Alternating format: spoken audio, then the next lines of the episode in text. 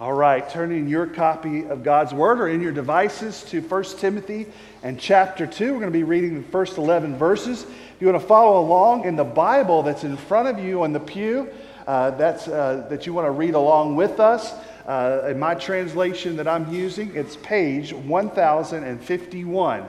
1051. And we believe that the Bible is, is just as we sang, it is truth to us till the end of time.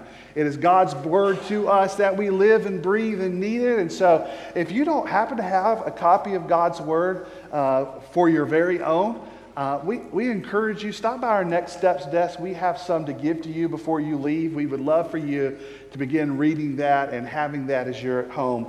But if uh, uh, right now, just use the Pew Bible if you don't have one, or uh, as you're following along. Last week we began to see and began in a series through 1st and 2nd Timothy. We said how rare it is uh, that anyone goes through these passages and, and think that, oh, that's the pastor's book and I don't have to read into that. But we have said that Paul, Paul wrote that this is to speak to Christians for the foundation of truth, to be pillars of truth for all time. So this, these words are for all of us. It's instructions for all of us as Christians. Last week we saw how he encouraged us to guard the gospel that we are to reject false teachers and that and, and to do so it's interesting that we find in chapter 2 how what's one of the first steps that we can do uh, in guarding the gospel and, and rejecting false teachers? Well we guard our worship together. And that's what we want to consider, consider today how that we might leave a legacy of worship. So let me just read uh, verse uh, chapter 2 verse 1 through 11 and let me just say, and, and once I get towards the end, you'll recognize that these are some very controversial verses. And so I'm going to be honest with you, I'm punting some of those till next week. But I'm not going to skip them. I'm not going to go over them. I'm not going to gloss over them. Uh, you might already, even your feelings might feel a certain way when you read it, but, but give me patience. Let's let, as we just sang, God change our hearts May we come humbly to the text. And so I'm going to start a little bit of that towards the end. You'll, you'll know exactly what I'm talking about when I read them, okay? You'll, you'll know when I get there. Just be patient for next week as well, all right? So let's read verse 1 through 11. First of all, then, I urge that petitions, prayers, intercessions, and thanksgivings be made for everyone, for kings and all who those are in authority, so that we may lead a tranquil and quiet life in all godliness and dignity. This is good and it pleases God our Savior, who wants everyone to be saved and to come to the knowledge of truth. For there is one God and one mediator between God and humanity, the man Christ Jesus, who gave himself as a ransom for all, a testimony at the proper time. For this I was appointed a herald, an apostle. I'm telling the truth, I'm not lying, and a, true, a teacher of the Gentiles in faith and truth. Therefore, I want the men in every place to pray, lifting up holy hands without anger or argument. Also, the women are to dress themselves in modest clothing with decency and good sense, not with elaborate hairstyles, gold, pearls, or expensive apparel, but with good works, as it is proper for women who profess to worship God. A woman is to learn quietly with full submission. Let us pray. Heavenly Father, as we come to your word, as we have sung, plant it deep within us.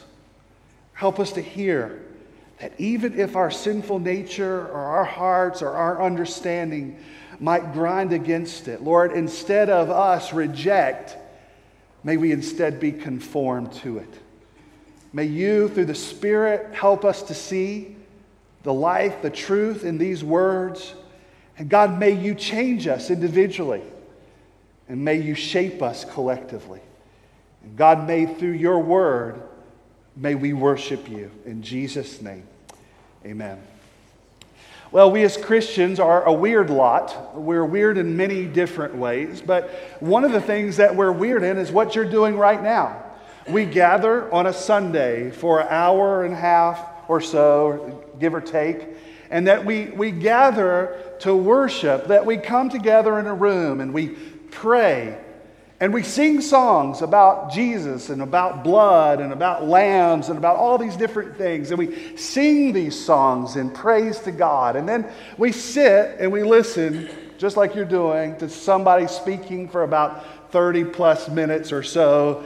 And, and then when it's all done, we go home. And then the next week we come do it all over again.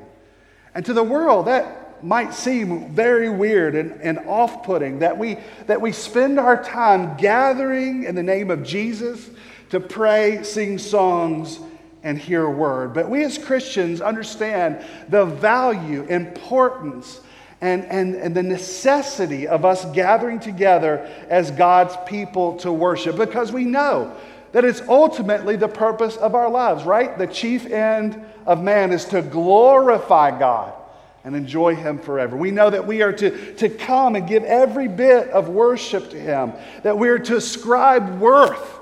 That is what it means to ascribe worth to God of who He is and how glory that He is, that He is the Lord of creation, that He is the, the one who brings salvation. And we do this in, in knowing is the assembled body of Christ is necessary and valuable to worship. But it's very countercultural. It's very countercultural to what we do. Honestly, it's very countercultural to many Christians in some way. Maybe you've seen the meme that is going around the internet, and I'm going to edit it just a bit. That it has the word worship, and it says, and it, and it, uh, it names out this particular area, but I think that it, it says this to uh, worship. To most of the world, the church gathers and says, we will worship even if we die. You know, for most of the world, today in Afghanistan, we have Christians going to gather that if they gather, that it will mean that they could possibly die. In China, uh, all throughout the world, most of the world gather in their own peril. But the meme goes on to say, Church in America, we will gather if there's not a cookout or not sports or a birthday party or if it's a nice day or maybe if it's too rainy or if I'm feeling a little bit bad or uh, if there's something better that comes up. You know, it's meant to be funny, but in a lot of ways it stings, doesn't it? Because a lot of times, if we understand and continue to see worship the way that we do in some ways, that we are going to leave a legacy to the next generation that worship is optional, not vital. But we know that it must be. Uh, Matt Merker, in his book, Corporate Worship, says this. He observes, he says, the church in worship is the various somebodies of the congregation unite into one body to receive and share the ministry of the word, and the Spirit builds them up together into maturity. Corporate worship is a foretaste of the new creation where God's people will forever minister to one another in perfect love. In each element of the service, we prepare one another for eternity. And this is what we've done, even to this point, as we've prayed together and we've sang together. We've glorified God together. We've glorified the Son. When Paul writes to Timothy here in these verses, he, we maintain what we learned last week that Paul continues to say, reject the false teachings. Know what the true gospel is. Guard the gospel. Make sure that it is pure, that it is not of works, and it's not by, by mandate, it is not by misunderstanding the law. Paul is saying that we must be pillars and foundation of the truth. And the first thing that he tells the church to do is that he mentions then how, when we gather, we guard the gospel in these ways. That when we gather rightly, we are guarding ourselves from false teaching, from false gospels, as we worship together. And so when we worship is rightly, then we understand we are doing these things.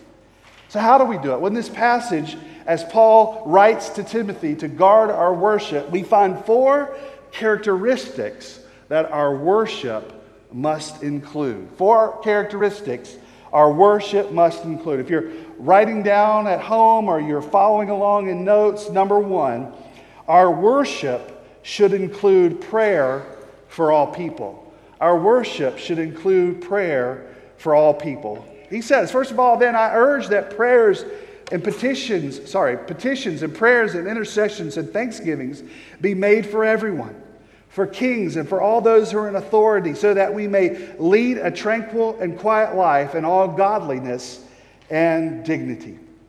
Paul instructs that it is our first importance as we gather to pray.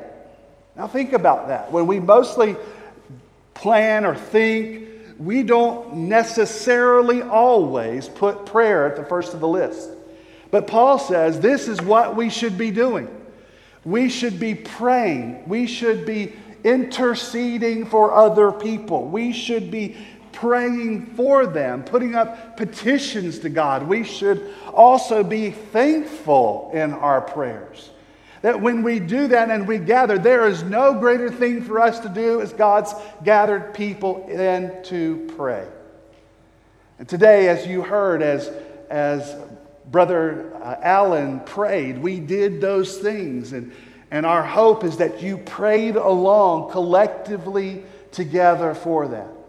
You know, I, I can't help but understand and be reminded that we as Christians ought to know that prayer is a powerful tool in the hands of God's people. That we understand that prayer moves God and moves according to his will. And that what we must be praying. And, brothers and sisters, I know that she doesn't want this attention, but this attention is to God. That we gathered for almost eight months now, praying, pleading, interceding, going to God on behalf of Wanda Upchurch. And praise God for what He's done. Let's praise God.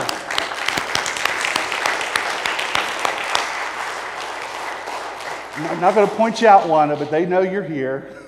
Not, but we want you to know that we see the power of God to do miracles and to work through the prayers of his people. And if we don't have prayer when we gather, we have said we have no use for you, God. We have no use for what you can do through us. And God, we are so thankful as we come together to pray for that opportunity. And we know that coming to Christ, why do we do this? Because we know that there is a spiritual realm that is working, that is outside what the world sees. That we understand that God is at work against the powers of evil and Satan and of his minions. And so we know when we call upon the name of God that he is at work. In 2 Corinthians, Paul writes, for although we live in the flesh, we do not wage war against the flesh, since the weapons of our warfare are not of the flesh, but are powerful through God for the demolition of strongholds. We demolish arguments. When we pray, we are using and wielding the weapons of the Spirit, and we should use them as we pray. I've realized as I was talking that some of you, there's so many new people here. This is praise God. There's a lot of new people here that you weren't here praying for Wanda.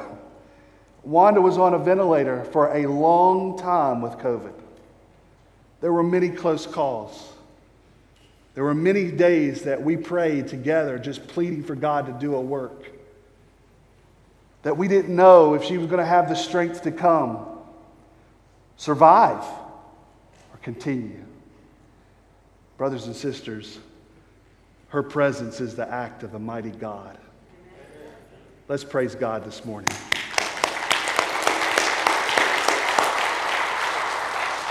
But what did God, what does Paul say? That for all people, we're to pray for everybody believers, unbelievers, for, for people, as we did today, of other countries, for, for people that we don't know about, for people we know well. God, God, Paul is writing and God is speaking that we should be praying for everyone. He goes even further to say, even for those in authority. Brothers and sisters, this may be some of the hard this might be the hardest commandment that we have to do some days is to pray for our leaders. Amen. It is hard. But God's word says you are different than the world. You even love your enemies. And that we are called to pray for those who are even in authority, kings. Now, I mean, think about the context in which Paul is writing this. This is, this is Paul writing in a day in the Roman Empire when Nero was in charge and was killing Christians. Paul says, Pray for him. Pray for him, for God to move in his life so that we can live in peaceful and gentle ways. This is an example to us that we would pray and that we would not see the world as the world does politically. That no matter who's in the, in the White House, no matter who's in Frankfort, no matter who's on our city council, that we pray for them and pray for God's word to intercede in their heart and for God's will to be done. That when we gather, that we are to pray. That if we don't pray, then we are communicating that we don't depend on God at all. This is the very reason over the last few years we've including, included more time for prayer in our services. You know, when Brother Allen comes up here to pray, it is not because uh, just by happenstance that there's a lot of planning that goes into what we pray. We, we pray for our leaders, and we pray for our missionaries, and we pray for events that are going on in the world. We pray for ourselves. And, and as he prayed today, he prayed for one of our values. And every week it's a different value. Because why? We are praying for God to put values in our lives that are different than the world. That is, today he prayed for sacrificial giving. Why? Because the world wants to keep, right? We want to keep to become stronger. But the, the Bible says that we are more free when we give. So we want God to move in our hearts that we are free givers. In other weeks, He'll pray for us to be more biblically faithful. That He'll pray for us to say that we will be more evangelistic in what we do, that we'll, we will do things in more unity. There are many values that we go through and that, that Alan prays for us. Therefore, we pray strategically, importantly, and biblically. Because Paul says that's what we ought to do.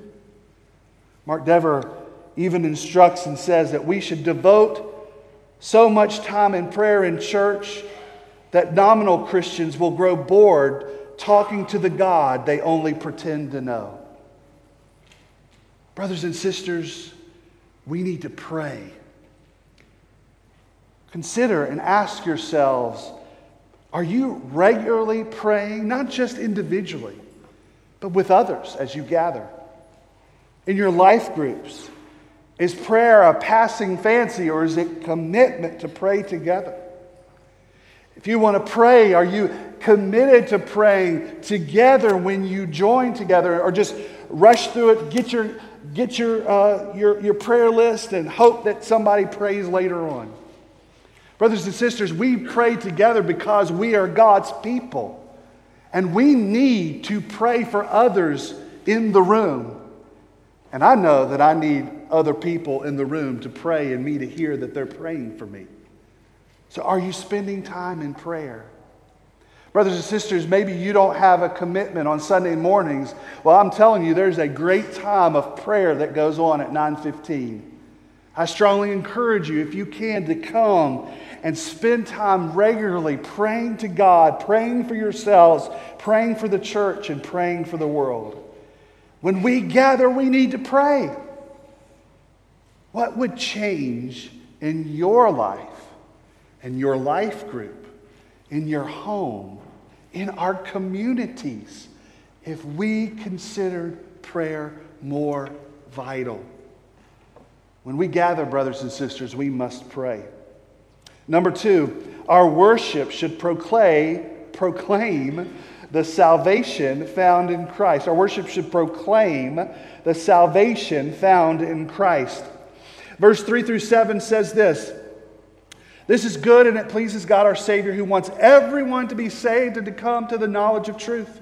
For there is one God, one mediator between God and humanity, the man Christ Jesus, who gave himself as a ransom for all, a testimony at the proper time. For this I was appointed a herald, an apostle. I'm telling the truth, I'm not lying, and a teacher of the Gentiles in faith and truth. Brothers and sisters, the focus of our time together must be Christ and must be a focus on Him. Because when we gather, we collectively are a testimony of what He's done. When we come and we do the strange things that we do, we're doing it as a testimony to believe that the gospel and Christ has done something in us. That we are proclaiming in our very singing and gathering that God is the one who saves. Isaiah 45, 21 through 22 says, There is no other God but me a righteous God and Savior. There is no one except me. Turn to me and be saved, all the ends of the earth, for I am God and there is no other. Brothers, when that, and sisters, that is when we gather, that is our message. Turn to this God who sent his Son, Jesus Christ. So, how did he save? Well, we see in verse 5 that there was a mediator sent. As Steve sang, and as we hummed along or sang along, depending upon how you caught on to the song, we understood that there is one mediator, Jesus, who gave himself for us. That Jesus Christ came and lived a perfect life and died on the cross, and three days later, God rose him to life. And because of this, God says, I have power over death through my son Jesus. If you would just believe and repent, you can be forgiven and eternally saved. This is the work of Jesus, the mediator who will stand between us and God. That one day, and at the judgment seat of Christ, that as we come to the to God of the universe, and He says, Why must you be saved? That Jesus will say, I have died for them. I've died for you. I've died for you. I've died for you. It is this Jesus who has taken on the wrath and penalty of our sins. And in, in this and through this, we know that Christ is the mediator bringing us to God. And the good news is that we proclaim this good news for ourselves and for each other and for the world to believe. And as we know this, this is also the foundation of our prayer, right? He said to pray. Why do, how can we pray? How can we have confidence in the prayers that we just prayed? Because we have a mediator who has brought us to God, that we have confidence He hears our prayers. That there is no sin that separates because we can go straight to Him. But also, brothers and sisters, we have a Savior who it says is sitting by the throne praying and pleading on our behalf because he knows what our sorrows are. He's been there, he knows our pains, he knows what we're going through. And Christ is mediating on our behalf. We know that we have a Savior pleading for us. But let us not forget in verse 7 that as we trust in this truth of the mediator, in verse 7, Paul says that we should be heralds of this mediator. What is a herald? Well, this is not something we do because now we have radio, TV, and internet, and texts, and you know, all sorts of different ways to get words out. We can send them out quick and get the word out. But in those days, a herald would walk along the streets and shout out the news of the ancient times that the governor has now declared this, or the emperor is now saying this. This is the new law. Hey, this war has happened and we have won this battle. These heralds have taken and proclaimed the news. Well, brothers and sisters, Paul has said, I, Paul, have been given this good news. I am a herald. And therefore, brothers and sisters, us like him should be heralds of this good news. This good news that if someone would just repent and believe that they, they can be forgiven, This is good news for us to, to declare because we know that God is faithful to forgive. We know that God is patient. We know God is moving. We know God is saving. And therefore, as Romans 10 tells us, that there must be people who the feet of the good news of the gospel is glorious because we proclaim a truth to be heard that God can save. Charles Spurgeon observed of this text if the, le- the Lord leads a man to the knowledge of his truth, he perceives that though his sins are as scarlet, they will be as wool. And though they are red like crimson, they will be white as snow. That precious doctrine of substitution comes in that Christ stood in the place of the sinner. Now I perceive that he does not want my goodness, but my badness. He does not need my righteousness, but my unrighteousness, for he came to save the ungodly and to redeem his people from their sin. Isn't that good news? We get to proclaim this as we gather to each other. That is why our songs speak about Jesus. That is why our prayers are through Christ. That is why the word of Christ must be proclaimed. And the gospel, as we gather in just a few minutes, that we will gather to the Lord's table, is a display of what Christ has done through us. And as we do this, we are proclaiming this truth until He comes. And you know, it also gives you a really quick opportunity to share the gospel this week. It is a, it, one of the things I know that's hardest is that when we try to get our conversation to a gospel, right? Or to a spiritual conversation. You know, that's one of the hardest things people kind of say, well, how do I get clunky? You know, hey, hey, Fred, how was, how was the drive over here? Great. Let me just tell you about Jesus. You know, we, we don't know how we're to, to kind of transition that way. Well, maybe you could talk like this. We'll say, hey, Fred, how was your weekend? What did you do? Well, I, uh, you know, Saturday we went to the soccer game and we, we went over to a, a new place over in Cincinnati and ate, and it was great. And then Sunday we got together with family and we did this. And man, Fred, sounds like you had a great weekend. Can I tell you about my weekend? Yeah, well, well, yeah, well, Saturday we had a soccer game too. My son had a soccer game. We went there, and then we had a barbecue that night, and we had some good food. And then, and then Sunday we went to church. And man, I tell you what, boy, we had a sweet time of fellowship. Hey, hey, Fred, do you go to church anywhere? Hey, do you do you and your family get to go to church? Well, can I tell you the reason why I go to church? And then I get to tell them about this wonderful mediator, Jesus. Brothers and sisters, we gather that we proclaim Jesus, but we can use our opportunity to proclaim to the world the good news that Christ has stood in our place and that we can worship him till he comes again. Third, we, our worship should display our unity with each other. Verse 8 says, Therefore, I want the men in every place to pray, lifting up holy hands without anger or argument. Now, here, we should always, when we read our Bibles, and verse 8 it says, therefore. So we always must ask this question very tricky. What's the therefore there for? Okay? Why is it there? What is it pointing to? What is it connecting to? Well, verse 8 is actually an overflow of the first seven verses. It is to say this it is to say that the overflow of people who have gathered together to pray and focus on Jesus result in the characteristics of worship that display in unity, love, and forgiveness.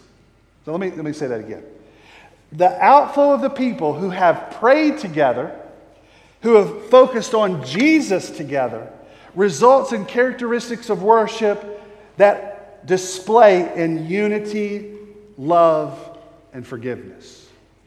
So, this is what's happening. In, in that particular thing, we're going to learn over this book about the false teachers and about how they were how the false teachers were then affecting their lives together in the church we're going to look at all that but obviously what was happening was there was some arguing going on i can't imagine any arguing going on in a church i mean oh man what was going on back then can you okay does that happen still i mean okay so, yeah, it does. Okay. So, Paul is saying that when we come together, men should not raise their hands in worship or should not worship and pray and argue and be in anger.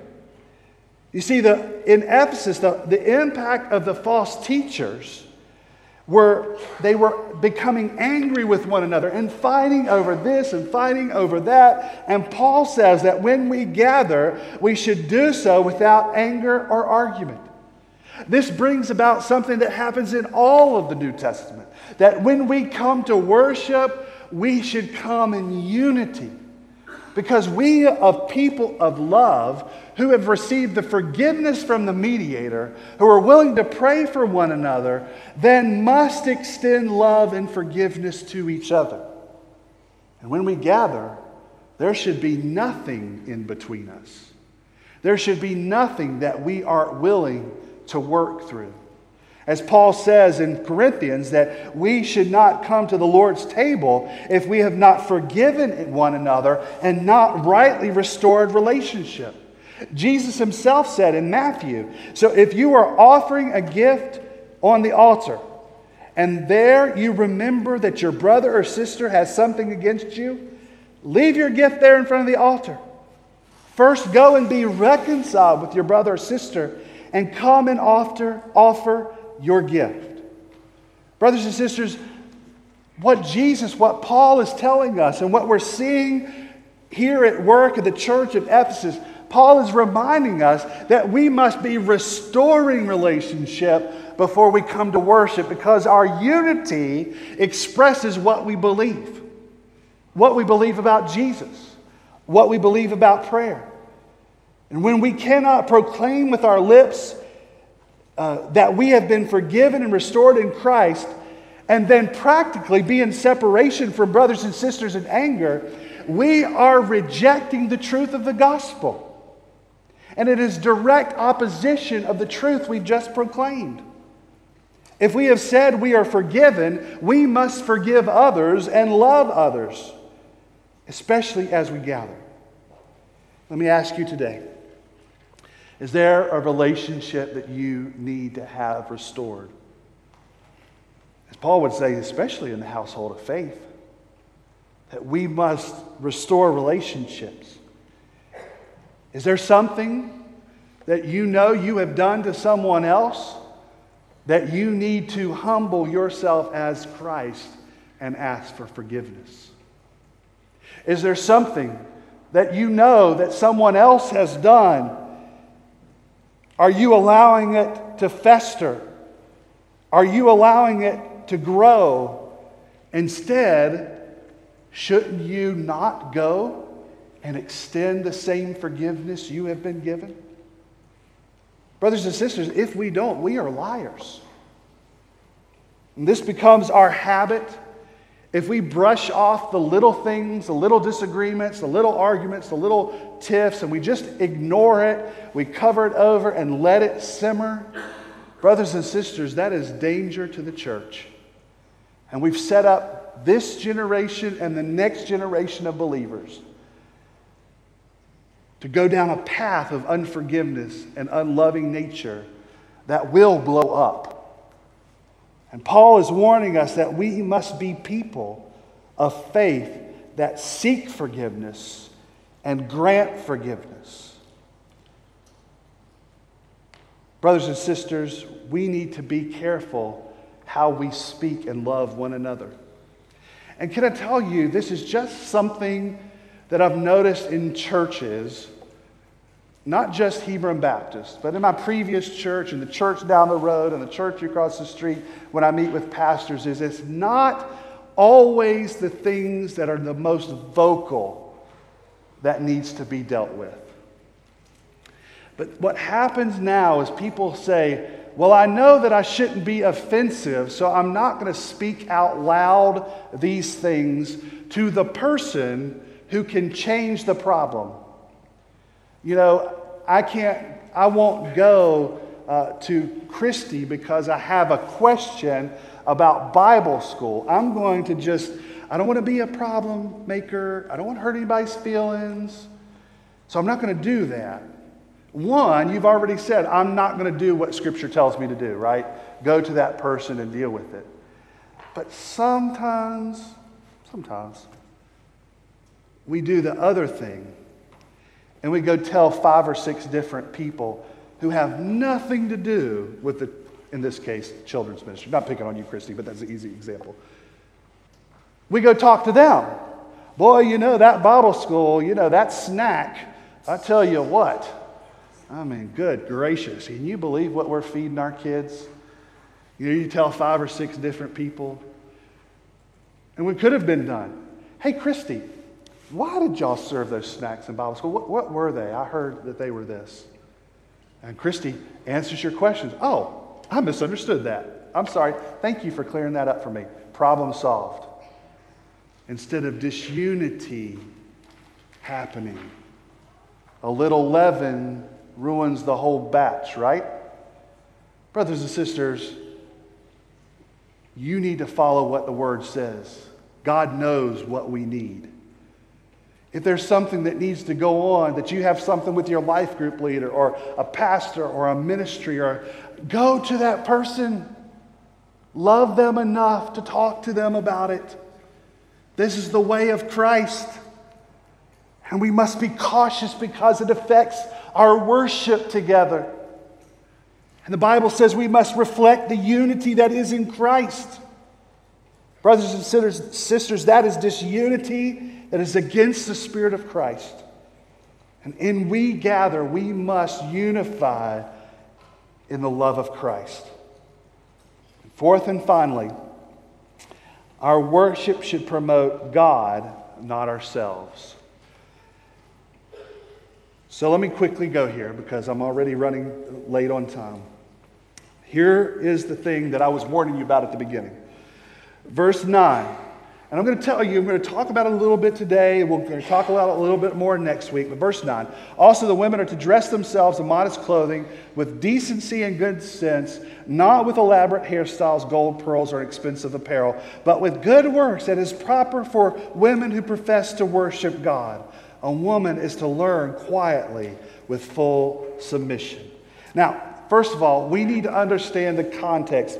And many people will read these verses and they'll go through it and they blow it up and they get mad and they either reject Christianity or they get in arguments and they read through this and they read it at a first glance and then they, they, they get upset or they misinterpret it.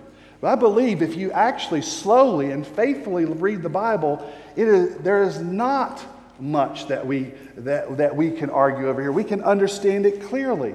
First of all, we need to remember that context is king in all verses. We can't just take a verse out of the Bible because when we do, we are taking it out of what its intent and meaning is. We need to understand it in the, in the uh, context of its paragraph, of the chapter, of the book, and then also in the entire New Testament and in the Bible. We need to understand how it connects.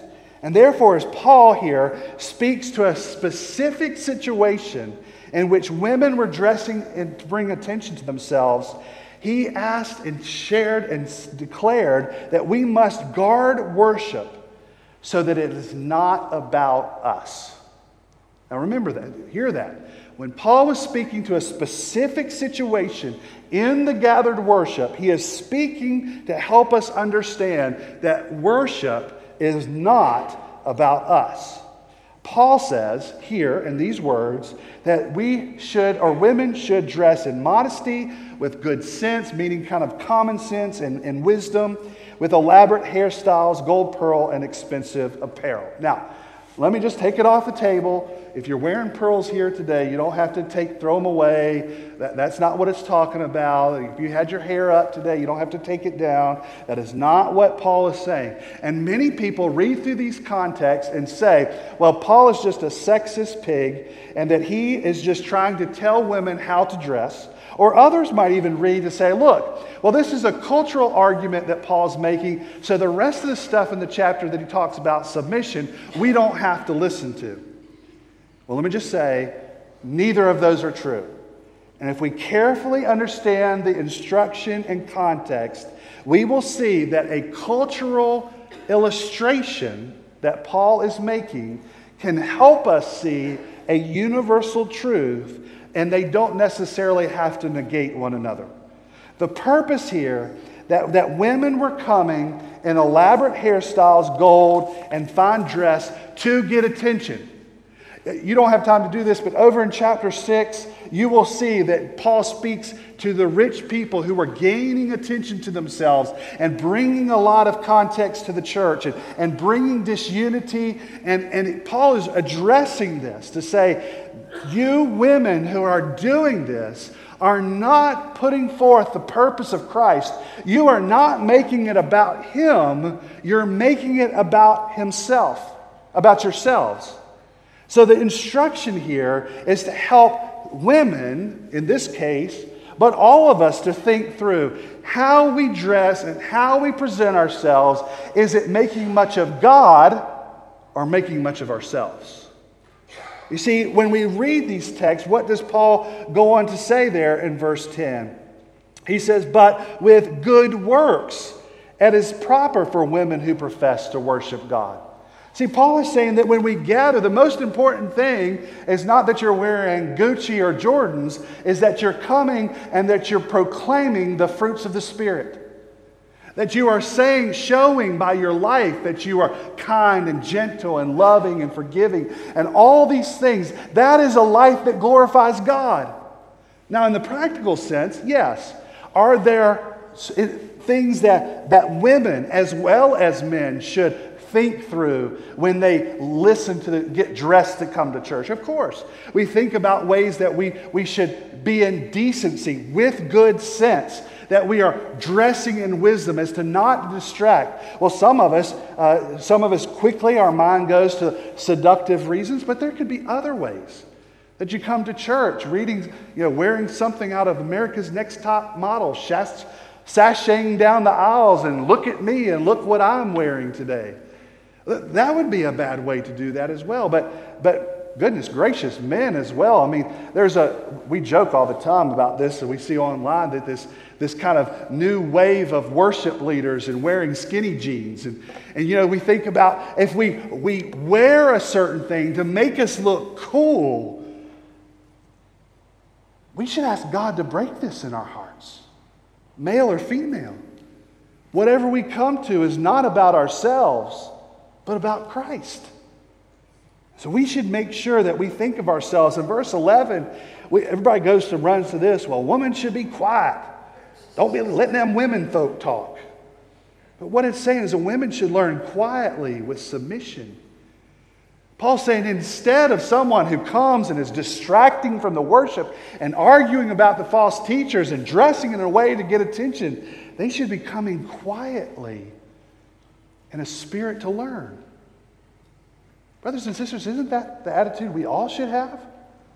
That we come with humility to worship, to listen to God's word, to be changed. So if we use our clothes, our attitudes, or our words in worship to gain attention to ourselves, we've lost the point of worship. We've turned it upside down that worship is about us and not Him. Brothers and sisters, we must guard our hearts, the way that we live, the way that we present ourselves, that we come to worship, that it's all about Him. And brothers and sisters, as we do that, we must, as we sing, as we dress, and as we talk, that we can say what Jesus said in Matthew 5 16. In the same way, let your shine before others so that they may see your good works and give glory to God. Father in heaven. That's what we should do when we worship. So, brothers and sisters, as we guard our worship, or guard our time, and guard the gospel, we need to make sure our worship includes these things. So, today, brother and sister, you must think and consider how your individual worship intertwines with everybody else. Is your worship prayerful? Is it focused on Christ? Are you bringing unity? Are you bringing attention to yourself or to God? With what legacy will you leave in a worship that is focused on God and His gospel? An unbeliever, I pray today that as you have seen this mediator and you've heard Christ saying about that you've seen us proclaim the good news of Jesus, that you could see and hear that you are never too far away from God. That as believers gather to worship, that you can now be count among the worshipers if you would just repent and believe today. That if you would just trust in Christ, that the mediator who gave his life gives it for you, that you might be saved.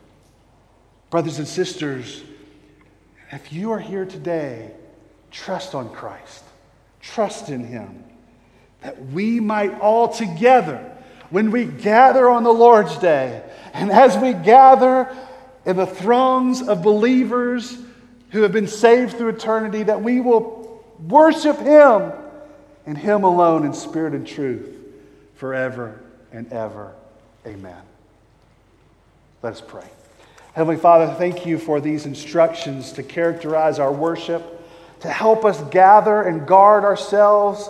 And Lord, I pray that as we do so, Lord, that you would bring and establish in us a spirit of unity, of hope, of declaration of the gospel, that, Lord, that everything we do and everything we partake in points to you. And that, Lord, today, that if there's someone here or at home, that needs to be saved. Lord, you would intervene, that you would change their hearts, and today they would be saved. We ask this in Jesus' name. Amen.